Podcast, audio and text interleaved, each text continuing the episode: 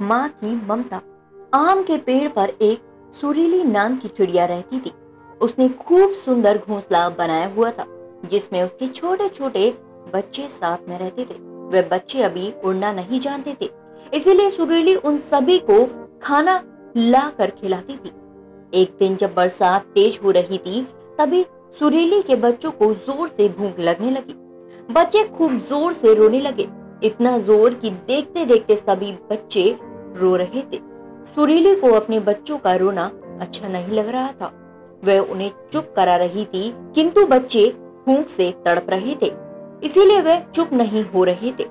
सुरीली सोच में पड़ गई, इतनी तेज बारिश में खाना कहाँ से लाऊँगी? मगर खाना नहीं लाई तो बच्चों की भूख कैसे शांत होगी? काफ़ी देर सोचने के बाद सुरीली ने एक लंबी उड़ान भरी और पंडित जी के घर पहुँच गई। पंडित जी ने प्रसाद में मिले चावल, दाल और फलों को आँगन में रखा हुआ था। चिड़िया ने देखा और बच्चों के लिए अपने मुँह में ढेर सारा चावल रख लिया और झटपट वहाँ से उड़ गई। घोंसले में पहुंचकर चिड़िया ने सभी बच्चों को चावल के दाने खिलाए। बच्चों का पेट भर गया। अब वह सब चुप हो गए और आपस में खेलने लगे। दोस्तों, संसार में माँ की ममता का कोई जोड़ नहीं है। अपनी जान विपत्ति में डालकर भी अपने बच्चों के हित में कार्य करती है। और आज की इस स्टोरी से भी यही हमें सीख मिलती है।